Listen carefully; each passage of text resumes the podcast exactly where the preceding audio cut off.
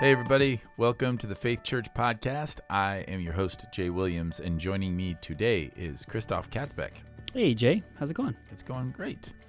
So, um, yeah, last week it's good to have you back. You were unable to join me last week. You and Jeff both bailed on me, so I had to find some scraggler.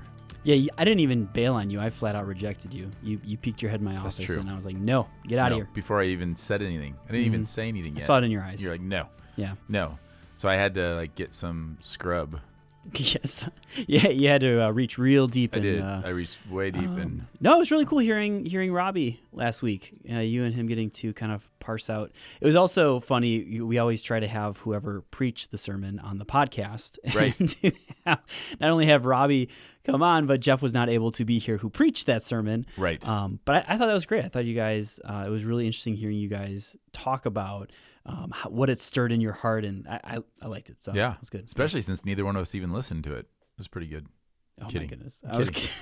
like, I gotta say, I'm kidding. I, you know, and I also have to apologize. I have been being chastised over the last couple weeks because I often say that there's like four people listening, and, and there's at least five. I well, that's the thing is people keep saying here's here's the irony of it. I've had people be upset with me saying you need to stop saying that. There's way more than that who are listening to the podcast. Do you know how many people told me that? Please tell me it was four. Four. It was four.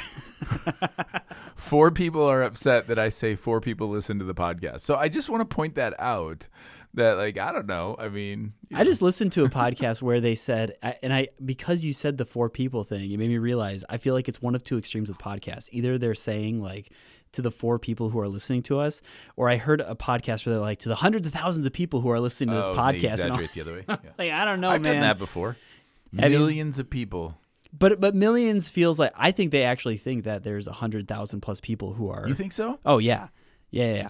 Well, if it's like Conan O'Brien, he's like, It was not. It was not Conan oh, O'Brien. it was just somebody else. Yeah. I mean, here's the thing: it is available to millions of people. You could say that. Yeah. Billions of people. Absolutely. Yeah. like our this platform reaches has a reach of billions of people. When I used to work in Christian, when I worked for WPFF, a lot of people would know WPFF. One of the things we would say Mm. because we we were over in Door County, but we had different transmitters that Yeah. that also broadcasted. We would say we reach a million people because we did. Like population wise, we reached most of Oh. Northeast Wisconsin and the UP. So we would say that our Okay. So- so, I mean, so we're not wrong, yeah. Our range is anywhere the internet exists. Yeah So I think it's safe to say we're reaching a billion reaching the Faith Church podcast, reaching billions billions of people. billions of people. What a ministry! that is wow. that's amazing. I never I never thought we'd get there. Here we are. I like we did yeah, it. We just we, We- did it. it. was because we brought Robbie on. We should we really brought, thank Robbie. We brought Robbie on there, Yeah. and now we're reaching billions of people. All right. Well, I know the sermon did not reach billions of people, although it could have. Uh, it was full could've. though. Yeah, it was. It was a big Sunday, Yeah, I know yeah. for sure. But um, so I got to deal with the easy one, and Jeff, um, Jeff Oh my said to me afterwards, he, he was like, "I'm not preaching in two weeks, right?" And because I had made the joke that in two weeks he would be preaching about rainbows and puppies, Rainbows and puppies. Yeah. um, because because this is this is such a challenging passage, Mhm. and when and you know it's good news, bad news in that there are times where I don't know how you feel, but there are times where I'm preaching a passage that is notoriously challenging. Um, there's sometimes that that takes pressure off. Why? Why would you say that? Well, just because you're you're you're like, okay, well, there's some grace there. Like there are some Okay. times where there Yeah. are passages that are are really clear, um, and really critical, and you're just thinking, don't mess it up. Like don't. Yeah. This, Yeah, yeah, you got to yeah. make sure you communicate this properly because this is this is a very clear passage. Don't cause any confusion. Don't mess it up. This is one where if somebody walked out of there thinking, "Man, I have I have a lot of questions," I'd be like, "Yeah, so do I." Me too. I, Yeah, I yep. preached it. I have a lot of questions too.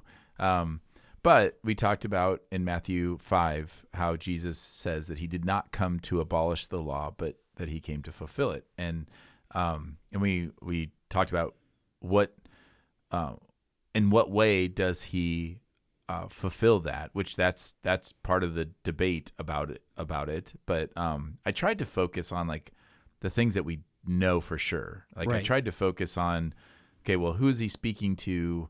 And so why would they think he was abolishing or why why would they get that idea? Like why does he even have to say that? And and that was because he he was doing things that were it was reorienting everything. He's reorienting them for the kingdom, right? I mean, ironically, we don't even have to really reach. You know, we don't have to contextualize. I mean, we do, right? Like contextually, they, there's this kind of this idea that Jesus just came to completely get rid of everything that um, Israel was brought up with. But I mean, you see people that use kind of this passage in the same way, where they're like, "Well, it's it's all grace. Like you don't have to follow anything God says," and um, and that's kind of a misunderstanding of, of the passage or even kind of the message of of God of God's grace, the grace that, that is extended to us. And so I don't I don't think you necessarily have to contextualize it because we see it oftentimes in our current culture. There's kind of this misunderstanding of uh, the work Christ did, Jesus did, what it accomplished, and uh, what that means for us. And I think you know you were saying the challenging part. I think when you come across a passage like this, as you're as you're digging into it and asking those questions, when someone comes up to you, the, the beauty of that is that is just it feels like an unending well of like get, getting to see like oh this is what he means and Mhm. um the, you start making those connections and I think that this is this is one of those passages. So um yeah, I, Yeah, I I- love that. I think that I mean, I know that for me, I have always looked at this passage and just I focused more on verse 17. I mean, honestly, in, in my past, I didn't share this on Sunday, but if if you have given me this passage 15 years ago to preach, I would have focused on uh, verse 17. Do not think that I have come to abolish the law or the prophets. I have not come to abolish them, but to fulfill them. Right. And I would have just camped there and talked about how Jesus is the fulfillment of all things.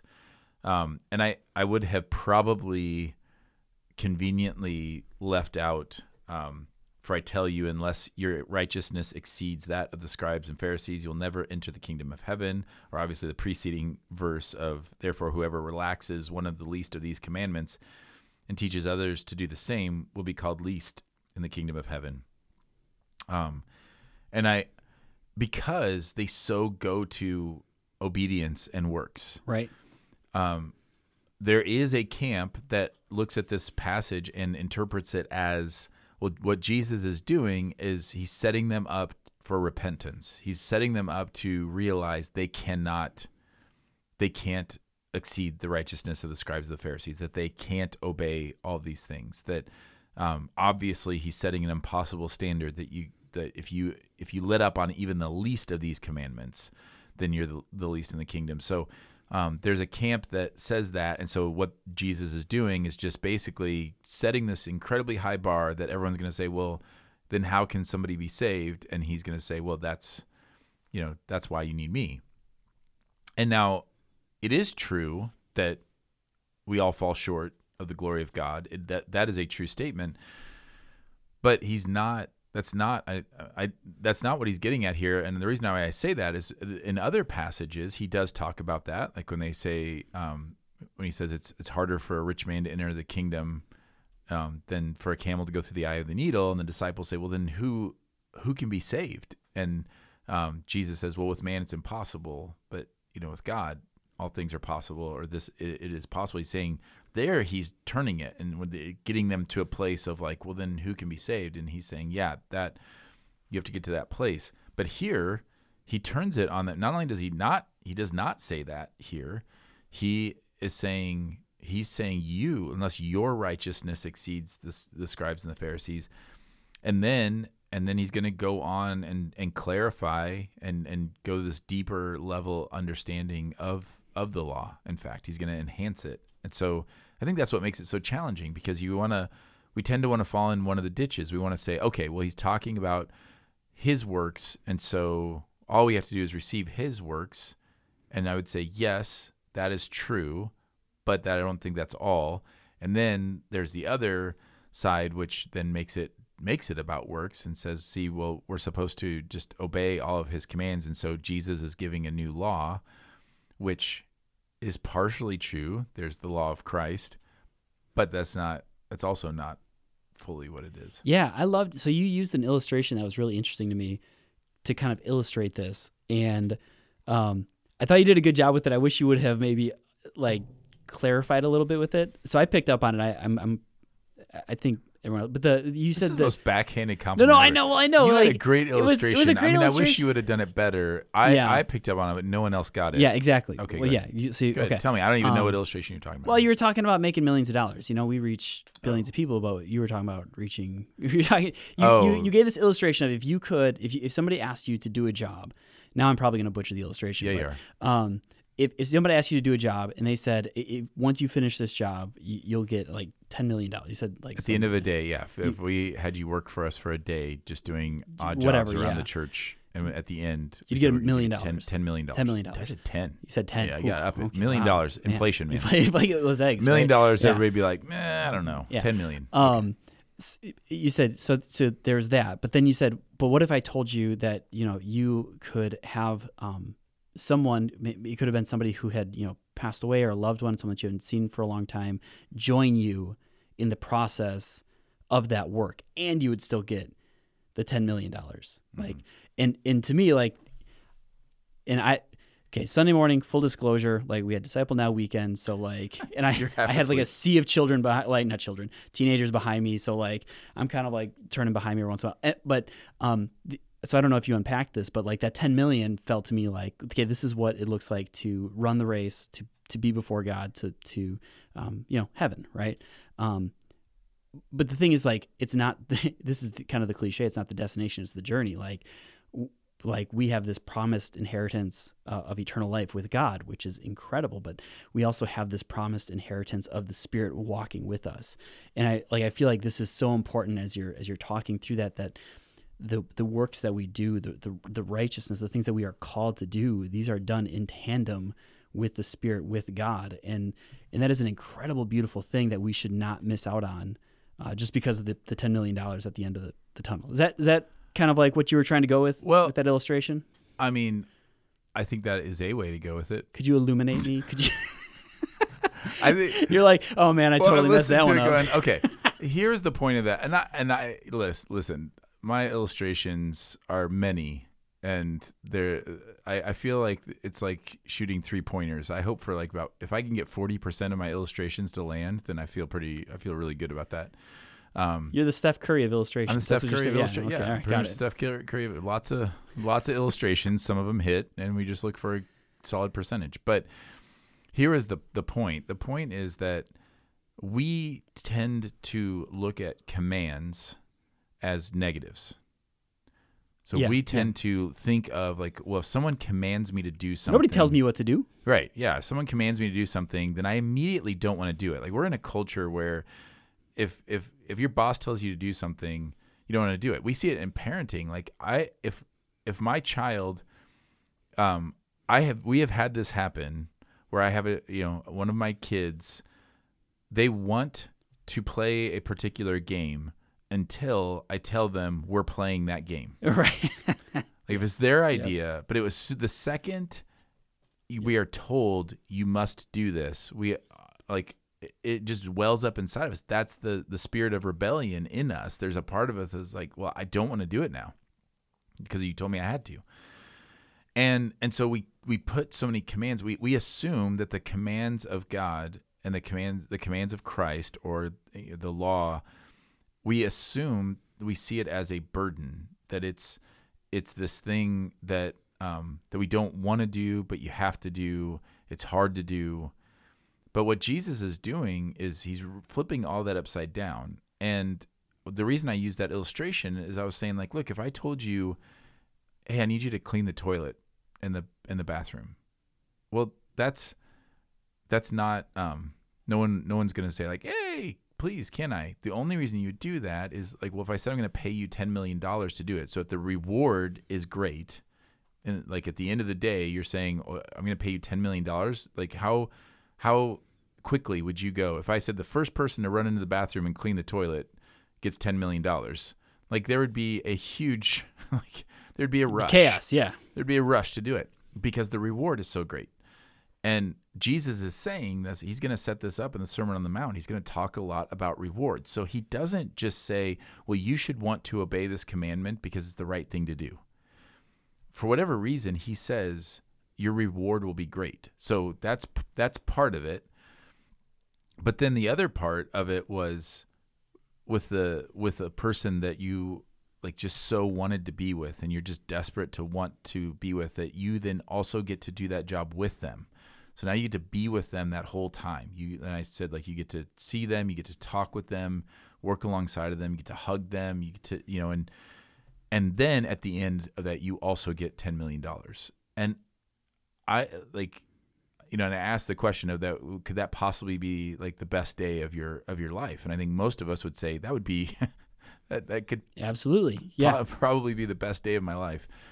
And that is what Jesus is offering, like um, in his commands. His commands are not, um, they're not meant to be burdens. They're meant, they're gifts, and and they're not a bar that we're supposed to achieve. They're they're a promise that's being fulfilled in us. And so that is such a flipping upside down. Like I even I have preached that so often. I've thought about that so often, and I still, on a daily basis, have to fight to believe that. Right, which is which is kind of like that is the struggle of the believer, right? Is like is that that sin that still s- still dwells within us that pulls us to worldly things and says, well, no, you know, it it it, it pulls us away from from those things and it gives us that feeling. And so I I totally feel that that tension, and I think it's great that Jesus slips in and said, all right, I have a question for you though.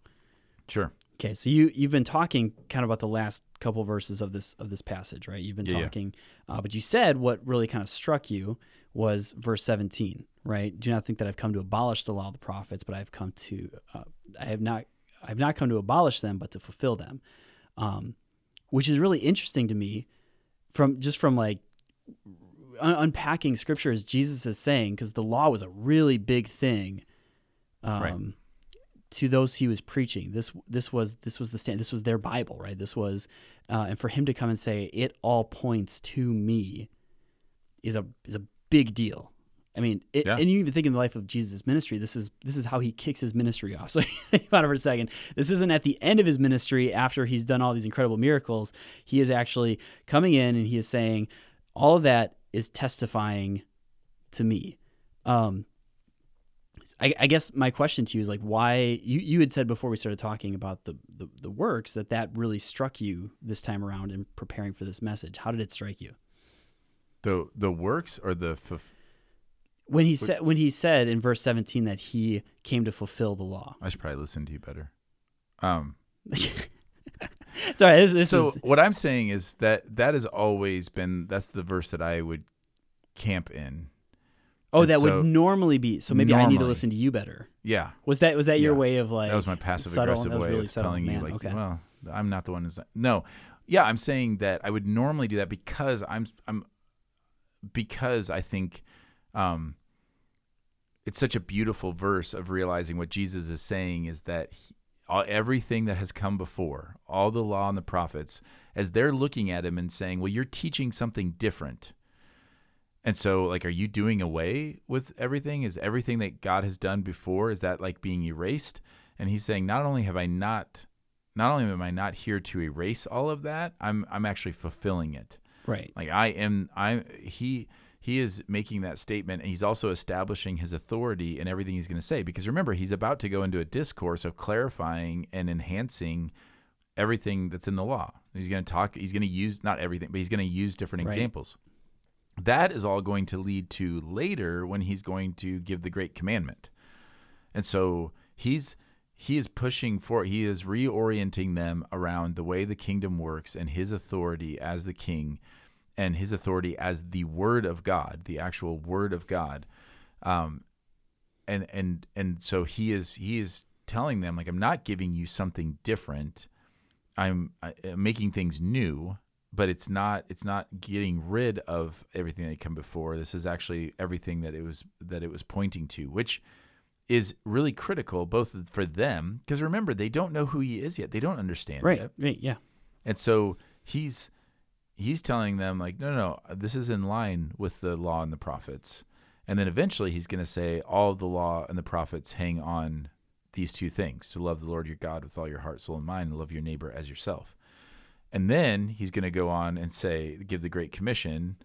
He says, all authority has been given to me, you know, where he's, he's, he's now sending them. And so Um, so that's like there you go. There's the there's a 45 second overview of Matthew. So like well, let me let me let me ask this then. How then does that? So if he's using that as a springboard Yeah. into this flipping kind of the, the law and flipping this this idea of the inherit, inheriting God's kingdom, right? If that is a springboard into that for um, all of those in the first century who are listening to him, right? The the the scribes and the Pharisees and, and everyone who's listening to him.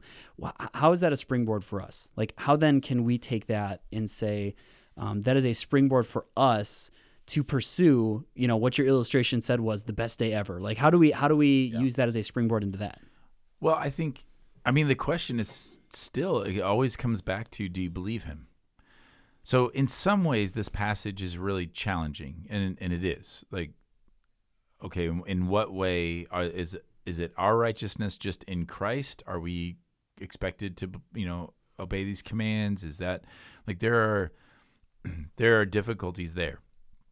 But there are ways in which this is, it's not complicated. And one of the ways that it's not complicated is Jesus is going to consistently say, This is what the kingdom is. It is a treasure. Do you believe it? So when I use the illustration of the $10 million at the end of the day, the only reason you wouldn't go clean the toilet is if you didn't believe me. Yeah, that's fair. Yeah. You would just say, if you said, eh, Jay says things like that all the time. He doesn't have $10 million Yeah, for me. Or you're going to get to the end of it, or like he's going to, he's to twist it somehow. And so I'm going to do that. I'm going to clean the toilet and then he's going to give me a hug and say, that was a $10 million hug, you know, or, or something like that. Sure. Yeah. yeah, If yeah. you thought that, you would then say, mm, "I don't know that I really want to. I don't really want to go clean this toilet." Um. And and likewise with the if if the person that you get to do the work with is not someone you really value, and you don't really like, it's not a big deal to you. Well, then yeah, you're not you're not going to go fulfill that. But if like I dare say, if ten million dollars was waiting for you and you saw like and you were doing that with a person that you desperately wanted to be with, then cleaning the toilet would be like the most fun ever. And that's the abundant life. Like I that I, I think that that's the springboard is that he's reorienting it and saying this is not a burden to crush you. This is a gift for Yeah, you to yeah. receive and pursue. And that is the flipping in our minds that we just struggle with. So when I have a choice to have the um, snide come back to the person that I feel like hurt me or wronged me, when I have that option, then I'm literally like Jesus says, you know, to not like well, lots of things of like not repaying evil with um, evil. Yeah. Um, do not resist the one who's evil. We're going to talk about some of these hard sayings, but the hard sayings he's going to come up and say, we're going to either look at that and say, well, no, I like that's not worth it. You, that's basically what we say. Like if you say, love your enemy, for example, just take the easy one. Um, which Yeah, by the easy. way, Yeah. well, which by the way, because you get to preach that one, but I get to do retaliation, which I think retaliate the retaliation passage to me is is much more difficult than love your Okay. enemy Yeah. because love your enemy gets a little vague and you can say like Sure. okay well there's ways we can kind of get around that but the retaliation section is like very specific Right. of do not d- do not resist the one who is evil like what in the world like Right, what does that right. mean and so um but whatever Jesus commands of us, if we see it, if we don't see the kingdom as a treasure, if we don't believe him that we have rewards and that those rewards are like beyond our wildest imaginations, and if we don't see abiding in Christ and sharing with him and being with him in his work and what he's doing in us and through us as like the greatest thing that we could imagine, like just being close to Christ, if we don't believe those things, well, then the commands that he gives us are going to just be things we have to do. They're going to be burdens. Right. And if, but if we do see it that way, then like, if if I saw that rightly every day, I would see every command he gives me as just like a no-brainer, joyful thing. The fact that I don't is because my eyes are broken. My heart is still flawed. My mind is not fully renewed. Like I see it and I don't see it. I believe and I don't believe. And if anything, I wish that if I could magically just impart something to everybody in our church and in the Christian church is is that that we constantly le- live in a state of belief and unbelief and that rather when when we're commanded something by Christ or when we know something we're called to do rather than trying to minimize which is what Jesus is saying you're not going to do, don't fulfill you're not going to fulfill this. I'm the fulfillment. You're not going to fulfill this by minimizing anything. And that's what they're ending up doing right? So it's like you're supposed to love your neighbor but they basically limited it down to just don't kill your neighbor. And that would be letting up on even the least of the commandments. You know, he's saying, um, and so Jesus is going to enhance that.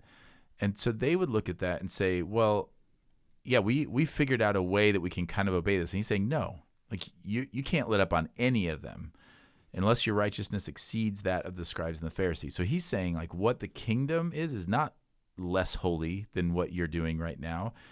You, what you're doing is a broken version of this and he's offering us the true kingdom and he's telling us how we get to lay hold of it and like i said flipping it upside down and saying it's it's not a burden it, it's a gift and we are constantly the thing that i wanted to impart was we are constantly in the belief and unbelief so rather than justifying ourselves or watering it down or trying to interpret it in a way that we i, I didn't use this illustration i meant to and i actually it's funny i I skipped the illustration and then later I had a callback to the illustration that I didn't use. Okay. And the illustration was what we often do with the law of Christ or with the law and the prophets and what the Pharisees were doing was the equivalent of if you get to write your own test. And mm, so if if, yeah. if the if the teacher gives you a test and then you look at the test and then you change you edit the questions so that your answer fits the question. Sure. And that's what the scribes and Pharisees were doing. So if it says love God or worship God, well then they whatever their view of how you did that, they change the question on the test so that their answer fit it. Yeah, like look, I got the t- I got the test right. Like I, right, I did, I I did it. Right. Nailed it. So when they would say like worship the Lord your God with all your heart, soul, and mind, they'd say like, yeah, that means do this, this, and this and those happen to be the things that I said that we needed to do. And then Jesus goes, "You have heard it said, right. but I tell you." Right. Yeah. So Jesus comes along and is like, "You've heard this." That they rewrote the questions. Yeah. yeah. I didn't and and then if somebody accused him of saying, "Well, you're doing away with all the questions." No, I'm not. Well, I'm not I'm not abolishing a single one of those. Actually, I'm fulfilling all of them. Yeah. And if you let up on any of these, you're going to be the least in the kingdom, which is another way of saying you're not in the kingdom, by the way, because later he'll clarify that. Yeah. That it's not like, oh, you'll be in the junior varsity kingdom. It's like, no, you're not in the the least in the kingdom is not in the kingdom. So um, that's a whole that's a whole other thing. But does that make sense? Like yeah, that sense yeah. of like rather than doing that, then just acknowledge your unbelief. So well, when you yeah. want to say something horrible to the person that said something horrible to you, rather than justifying that or saying, well, they said this or anything like that, just say, I am not believing that the command of Jesus to love this person, I'm not believing that that's better. I'm right. not believing in the reward that he is offering me, and I'm not believing that I get to abide in him and then that's better. I'm just I'm not believing it in that moment. I'm giving into like I want the worldly treasure. I want that right now.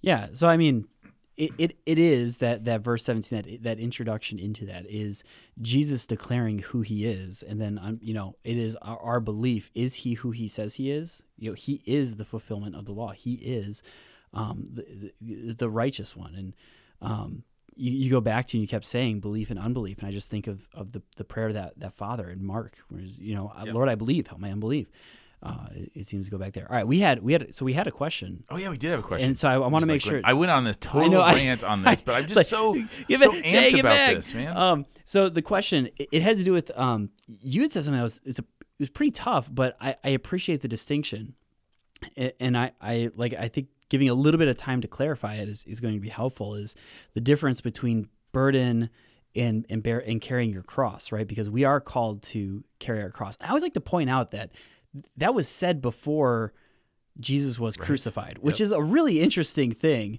Um, that Jesus would say that prior to being crucified, but uh, he, he he says that if you if you, you you need to deny yourself, you're going to follow me. You need to deny yourself and take up your cross. But you made a distinction saying that is not the same as having a burden. You said that there are going to be in life burdens uh, that that we have. That and it's not that God is not empathetic towards those.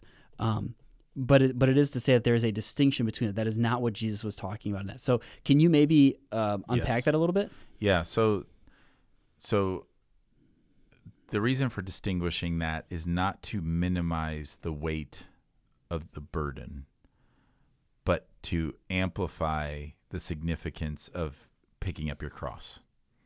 So we often look at it and say, okay, well, then does that mean you're lessening this thing? And I'm not. What I'm saying is the meaning of deny yourself and pick up your cross and follow me is is to die to yourself it's not it's not about suffering through. It's not about like you're gonna like you're gonna have to um like i'm gonna tough out this hard road or anything like that. It is about dying. And when we interpret it as burdens we are lessening this call of disciples that you you're coming if you're going to follow Jesus, you lay down your life. When Jesus says in in Matthew 13, 44, that the, the parable of the treasure hidden in a field, which we use all the time because it's so such a big for me, it was so formational for me. Um when he says that, he's it's not he's saying you have to like you're giving up everything for this. And in the parable of the treasure in the field is him saying it's worth it. Right. So he never tells us, hey, give up everything because it's the right thing to do. Give up everything because you're a good person. Give up everything because it's the moral thing to do. He says, give up everything because it's totally worth it. You're going to get way more back. So when the disciples say, we've given up everything, like, what do we get? And Jesus is like, you haven't given up anything. You like anything you've given up, you're going to be repaid 10 times, 100 times in this kingdom and the next. So in this world and the next. So I, so that is really critical to say the call to follow Jesus means giving up everything. There is no like bronze level plan. There is no partial or hedging your bets. There is no you you see that over and over and over again. Parable of the banquet. Anybody that had an excuse, he says they won't taste the kingdom. He doesn't say, "Oh, I'm sure they'll come later. They just don't get to they won't get the first fruits of the kingdom." He says they don't they won't taste a thing in the kingdom. He says anyone who puts their hand to the plow and looks back is not fit for the kingdom. So um, he many many times, especially in Matthew, lays down this call to say it's everything. That is what that is about. That is different than burdens, sufferings, trials, persecutions, tribulations, like all of those things, which are also true. And um, and so I was just trying to distinguish that. Like, don't you don't need to lessen what Jesus is saying in the picking up your cross and following him. That's about dying to yourself to follow him. Um, if you that's that's in that category, I believe. But you don't have to co-opt that to describe incredible suffering that people are dealing with. Right. And I, I think it's important because you're going to have not not everyone on earth is going to take up their cross. Is going to deny themselves take up their cross, right? That uh, uh, there there are many of those who who don't who deny Jesus, right? Oh, But right. there are going to be Yes. those. Sorry, I sh- should have clarified that.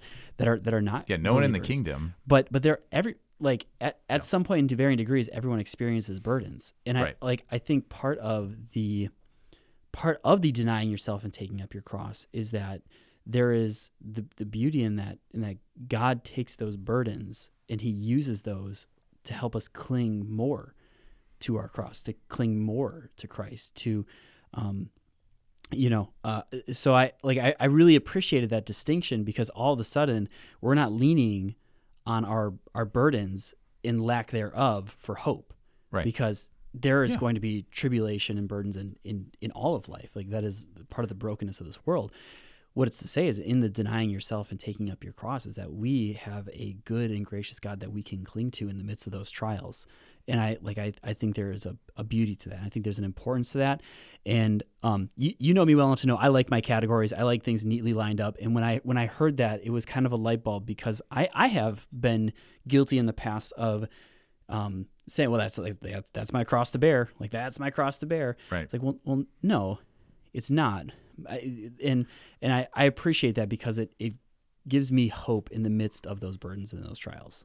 Right. I think I think what's important. I want to make sure people hear. If somebody said that, like I'm not going like heretic. I just right. I. It's one of those things where I'm like, hey, let's just let's use let's use that verse properly. Yeah. Like let's just so that we don't downplay so that we because um otherwise you can you theologically you could go into a place where you're like okay well I, the way you enter the kingdom like we know that it's through many tribulations and and sufferings that you, that you will enter the kingdom. Like we we get that. Um and and our our experiences play that out like bear that out. But um but ultimately like picking up your cross that is that is dying to yourself which is what allows you actually to endure the sufferings and bear the burdens because when i when i am no longer living for this world when i see the kingdom as the treasure and i'm saying i'm like that man who says it's worth everything then i then i'm able to endure those trials and those sufferings because i do not count my life as anything here on this earth because i want the kingdom. Right. I want Christ. Yeah. And so there will be difficulties and suffering and grief and sorrow and all those different things that we deal with here on earth. Um, but if my treasure is in another world, my treasure is in the kingdom, then uh, then I can. That's what allows me to endure. If if say for example the health of my family is the ultimate thing, if that is my ultimate treasure, if I lose that, then I'm in despair. Right. I've lost everything. But if I say, well, obviously I want my family to be healthy. I pray for my family to be healthy. I thank God every day that my family is is healthy. But if that is what I would give up so that I would experience the kingdom and and have the kingdom, well then that's what allows me to do that. And in suffering in my life, that's been the thing that I, has has allowed me to get through that, which is to know that all of this is being brought to fruition in the kingdom. Like all this is being resurrected as joy. It is being brought like it is it is it, it is always brought me comfort to know this is what Jesus promised us. Like he said, yeah. you in this world you will have troubles, but fear not, I have overcome the world. So there's a promise there of like he, he said this was going to happen which is why peter translates it then as do not be surprised. The fiery trials as though something strange were happening to you. So why james says count it all joy when you meet trials of various kinds. So it's not these aren't just like hey put on a happy face. He's saying no this this is the calling. You're going to lay down your life which means it's through this that that you're you're going to experience the kingdom and so that is that is comforting. Like it's always comforting just to know this wasn't a surprise to God. That he's like, "Oh yeah, no, he said this was going to happen." But then it's also when you believe that okay, if I if I trust Christ through this trial, you know, through this illness, through this death, through this um, uncertainty in my in my job, like knowing am I going to be able to buy groceries next week in this uncertainty in relationships knowing am i going to uh, you know be abandoned or whatever and any of those things to be able to trust christ through that and in faith believe like pursuing him in the kingdom is is worth it and so therefore like paul i mean that's where you get to a place where paul is like to live as christ to die yep, as gain yep. It's exactly where my brain went. Like, yeah, yeah. I get to share in the sufferings of Christ when he says in Philippians 4, like being able to be content in all things, that's not because he reached some zen moment of like, oh, you know, I've learned there's there's a silver lining to everything. He's saying, no, in Christ, I can be any of these things. Right. Make me rich, make me poor, make me sick, make me healthy, make me, you know, well thought of, make me hated, like any of those things, as long as like, and this goes back to the rewards that if I said, if I told you clean the toilet for $10 million and you get to do it with this loved one, if I then said, Hey, I, uh, sorry about this. I also need you to go shovel the walk. She'd be like, whatever, man. Like, right. And then if I said, Hey, I, I want you to sit and have a break, just hang out. Like, great. Like anything, whatever comes, you're good because I know the reward is great and I'm with the one that I want to be with more than anything. Um, and now, like cleaning the toilet still sometimes isn't like in and of itself. That's not the fun part. And so our suffering, like giving thanks in all circumstances, doesn't mean that we enjoy suffering.